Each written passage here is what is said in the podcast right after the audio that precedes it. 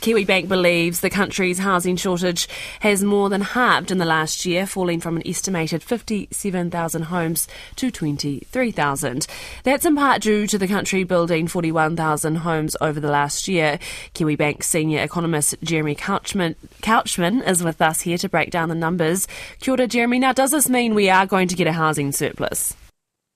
Yeah, kia ora, money. Um, at the at the rate that we're seeing in terms of the um, the extensive pipeline of new construction and the fact that population growth is still pretty weak and likely to remain so, that yeah, we could start to see a surplus build um, over the next 12 months and going into the future.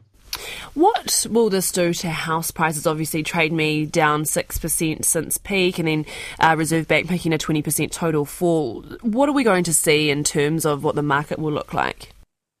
Yeah, I mean, house prices are currently falling at the moment, and a lot of that is actually driven by what the Reserve Bank has done by tightening um, financial conditions, increasing interest rates, which has led to rising mortgage rates. However, with um, more supply of housing over the medium term, it means that the recovery in the housing market may just be slowed a little bit. So we are expecting house prices to start growing perhaps at the end of next year, but that'll be much more modest recovery than um, otherwise would have been the case. Supply and demand is a term we've been hearing a lot lately, you know. But and are you are there concerns though that people will slow building to try and prevent those prices falling further? Um, I'm not sure about slowing it to to um, slow uh, house price um, declines. But the fact is, at the moment, when you have a, a, weak housing market, the conditions aren't necessarily right for developers. Um, you know, they may not get the returns they wanted. Um, they may not have the the customers or, or the people demanding the houses that are, that are there.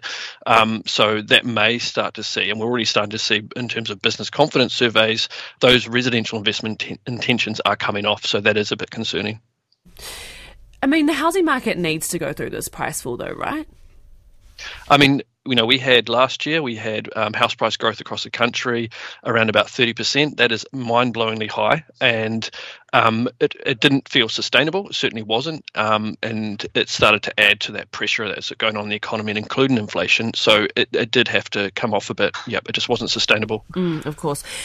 Uh, you just touched on this earlier, but what do your project projections mean for housing affordability, especially around rents, which we've seen huge issues around, and, and our first home buyers? Yeah, I mean, all else equal, if you have um, that a, a, good outlook in terms of more or higher house supply, that should start to, to, to take some pressure off some of those uh, costs, such as rent, um, also off, of perhaps um, improving housing affordability. But you know, we are starting from a very high position.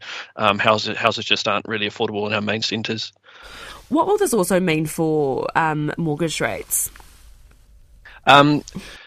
I mean, in a broader context, um, you know, with mortgage rates so high at the moment, we are expecting to see the economy cool as a result, um, and a lot of that cooling will happen in the housing market.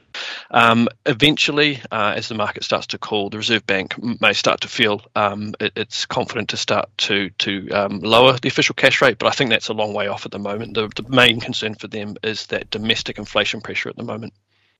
Kia ora for your time today and analysis. That is Kiwibank's senior economist Jeremy Couchman.